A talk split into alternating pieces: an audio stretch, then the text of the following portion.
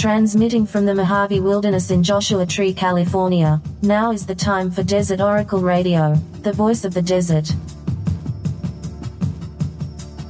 Night has fallen on the desert, as it likes to do this time of year around 4 p.m. or so. As we stumble toward year's end, winter solstice just four weeks away now. Which can be a gloomy thought when we realize how much of the year got away from us again. But sometime next week, I'll buck up and drive down to the Christmas tree lot, wherever I can find one. Preferably not in the home improvement chain's parking lot. We'll see what's out there this time around. And if the magic still works, sometime around the second week of December, I will start to feel it again.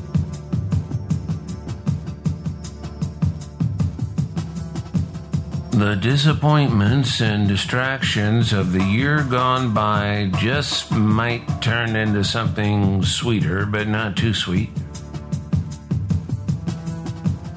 A little more than bittersweet. It's a fine line. And when the fireplace is roaring and the little lights are twinkling on the noble fir, that strange mood of Christmas time usually comes again.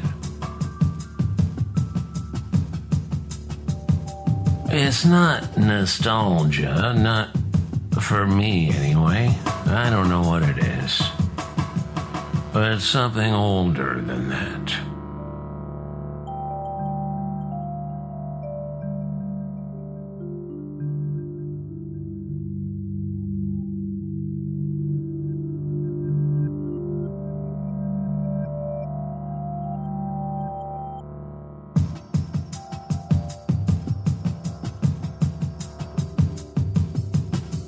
Rolling with the great wheel of the year, I suppose, when the horrified realization I'm still here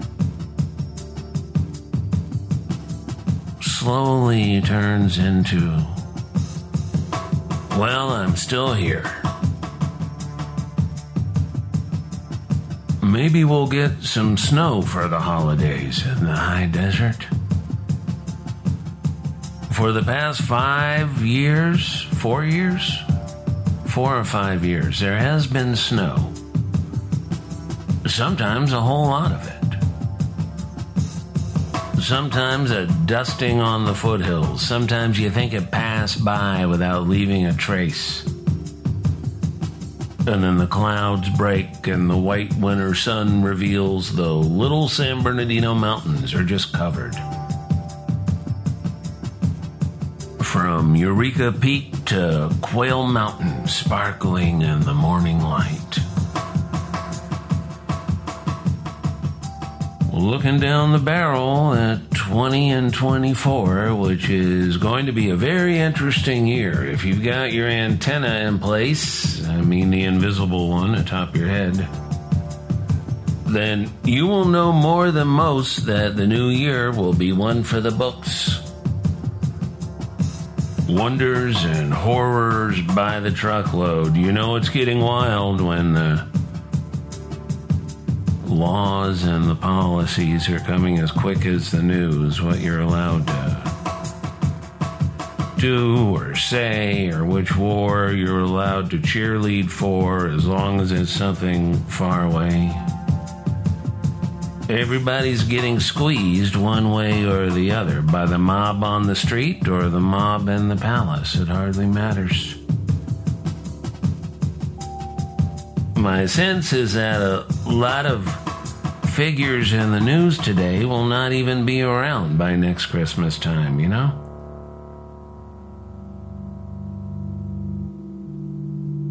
Many will not be alive.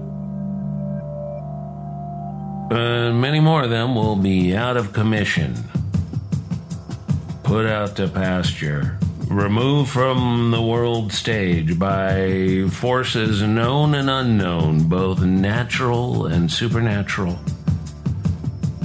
You'll see.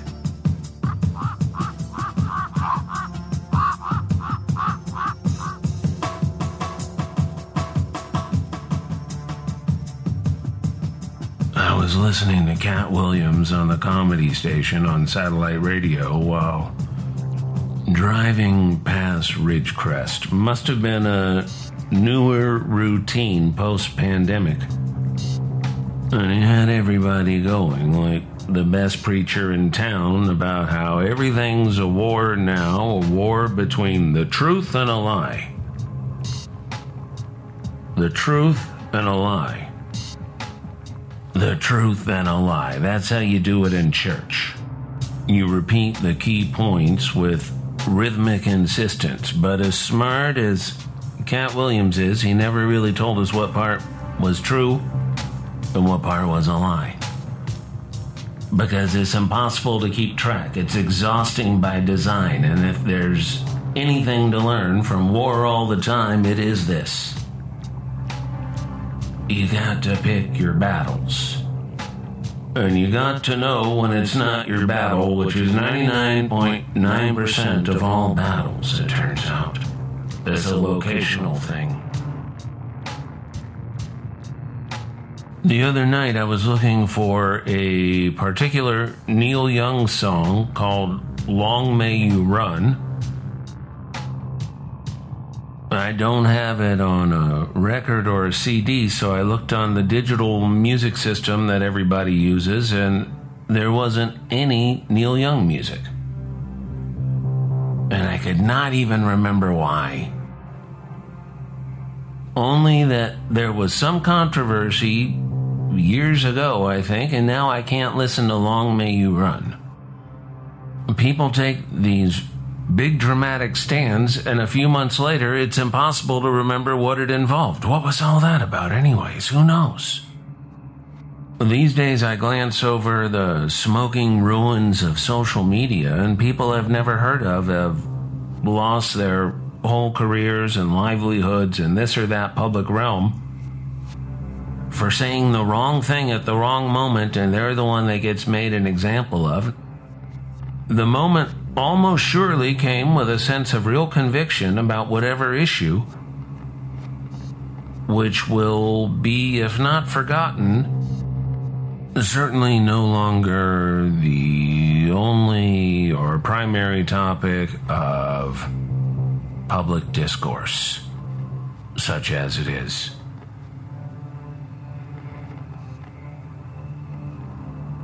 You come across some evidence of it long after the fact, and it's like a disposable face mask very slowly breaking down on a desert trail.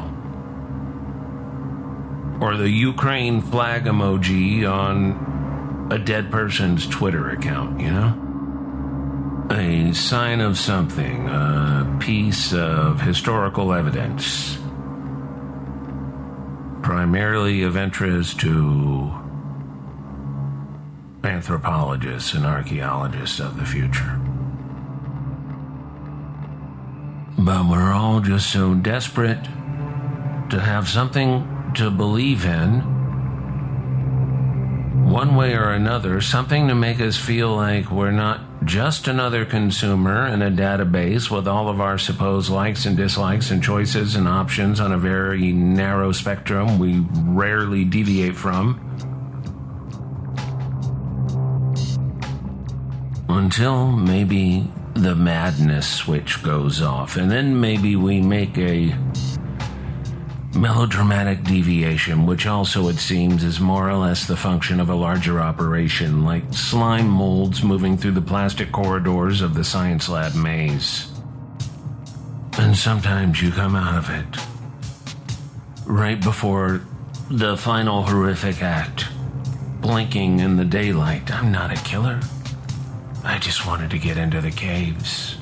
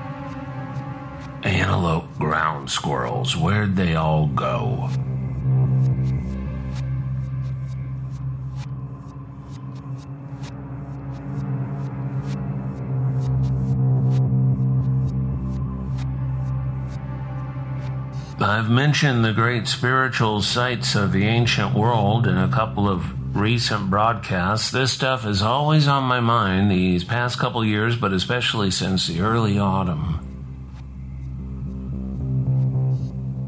The past month or so.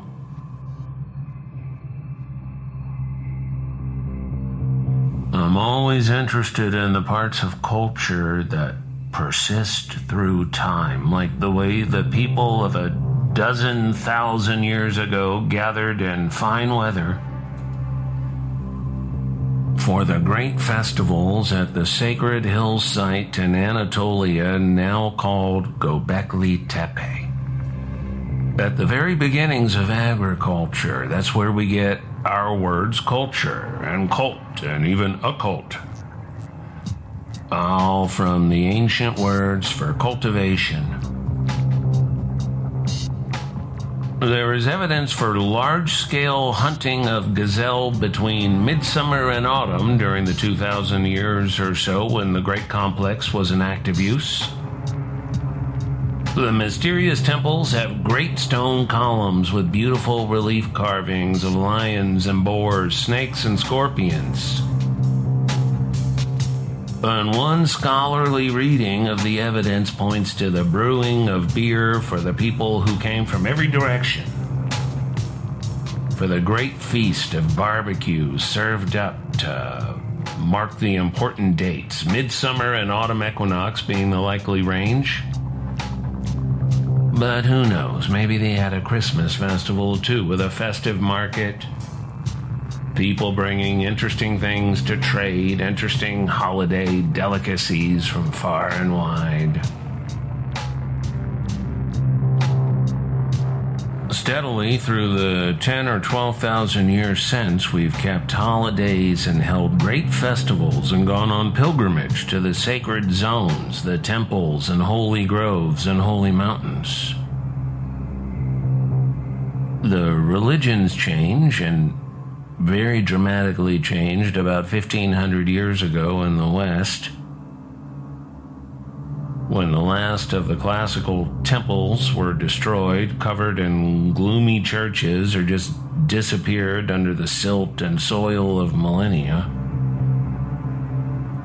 But the practices are eternal, as many Western Buddhists are horrified to discover when they visit the great temples of Asia where the masses do the usual things done at religious sites around the world and throughout time.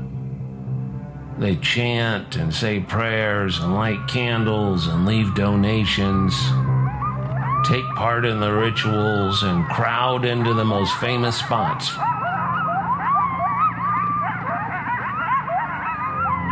But it's Delphi that sticks with me most because we know so much more about it than most ancient temples, and it's still a tremendous mystery. What really happened there? 19th century romantic paintings of the Pythia are based on thin shards of conflicting textual evidence. But there's plenty of textual evidence for the maxims, the brief poetic statements of truth or wisdom or conundrum marked in stone all around the sacred district. There was no rule book for ancient religion, generally speaking, not beyond the local or regional rules for taking part in the festivals no holy text you had to follow day after dreary day. But there were the maxims said to have been left behind by the seven sages. Most are entirely understandable and relatable today. And those that are not still contain much to contemplate.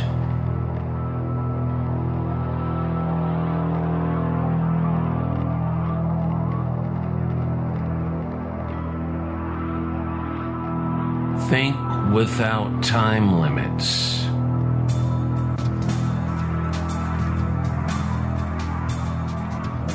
Act quickly. Guard friendship.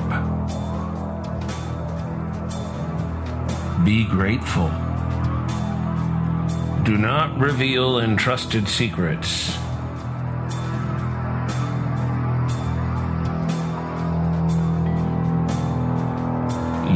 What you have. Judge without accepting gifts.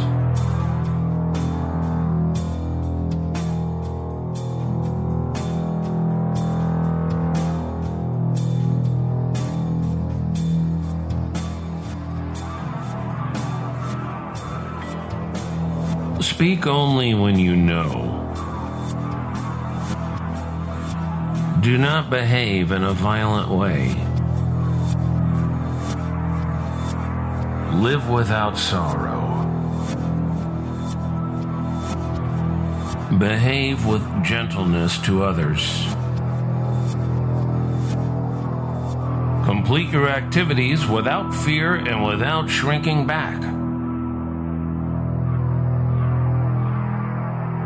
Struggle without losing your good reputation. Act without repenting. But when you err, repent. Fear ruling, fear being in charge. Pursue what is profitable. Accept opportunity with pleasure. Sympathize with the unlucky.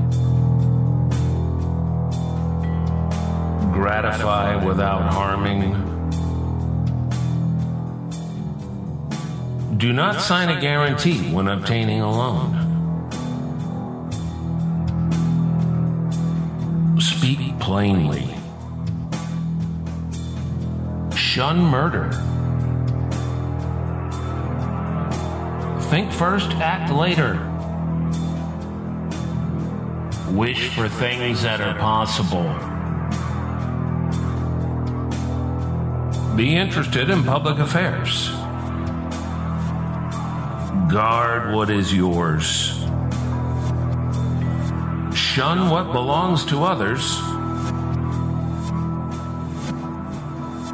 Listen to everyone. Be religiously silent.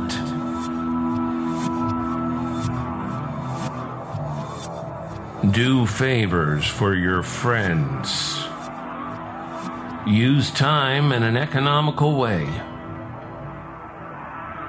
Associate with the wise. Test the character of a person. Nothing in excess.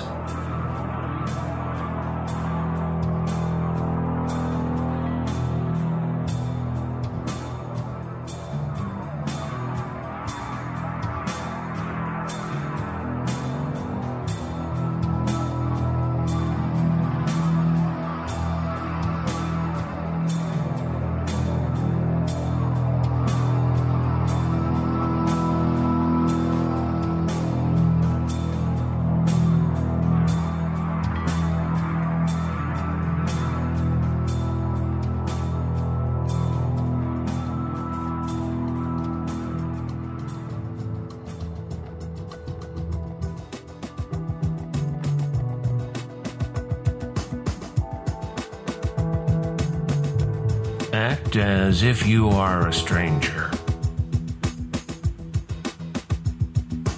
Honor your family. Control yourself. Control your anger. Help your friends.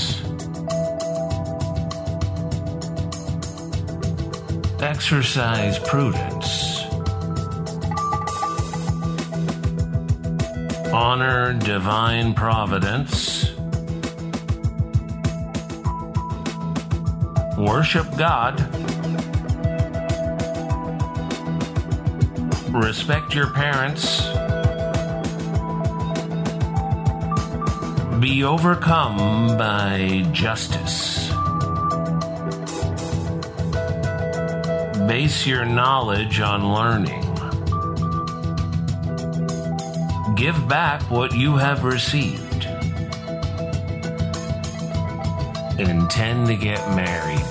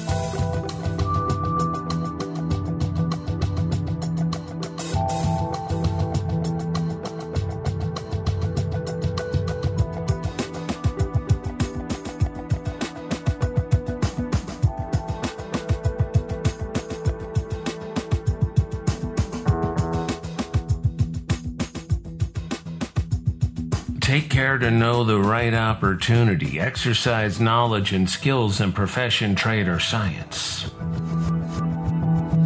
Give what you mean to give. Honor good deeds. Be jealous of no one. Be on your guard. Grieve for nobody. Make promises to no one.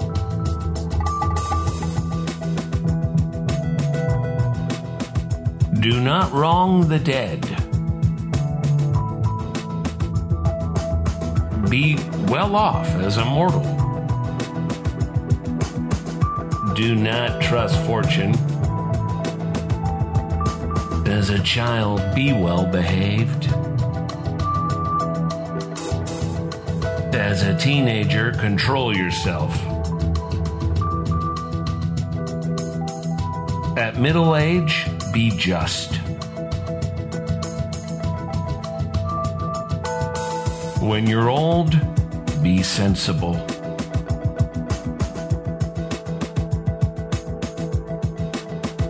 On reaching the end, be without sorrow.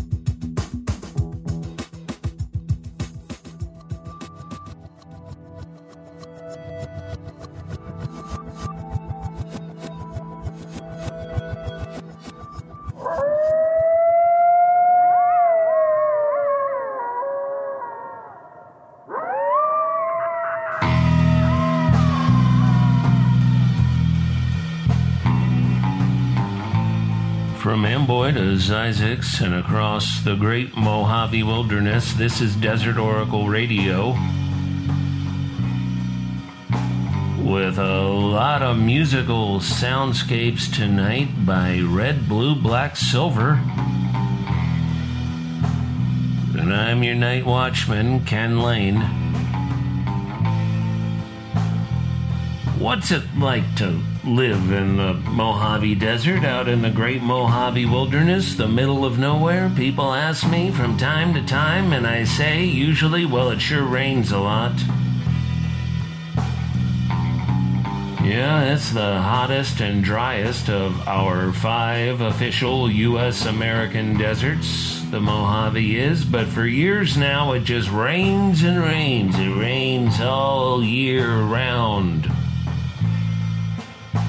Except in parts of winter and early spring when it snows more than you might expect.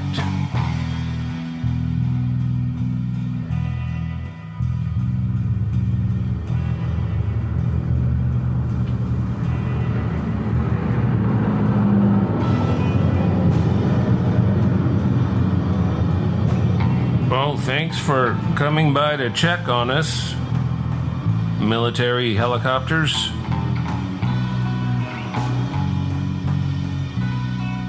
The waters were seeping in this week once again, and I thought, you know, it hasn't flooded since late August. If you're spending Thanksgiving week up here in Turkey Town on Wednesday, Woden's Day, Thanksgiving Eve, they asked me to do a few rounds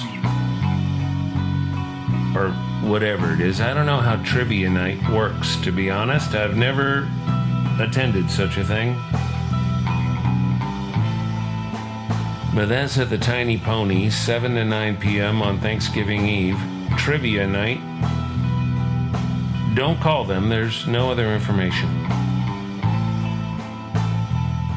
Don't call people, that's one of the maxims. Maybe I'll do the bonus round all about trucker songs, a subject I know very well. Used to be a truck driver myself, you know? Good night from the voice of the desert.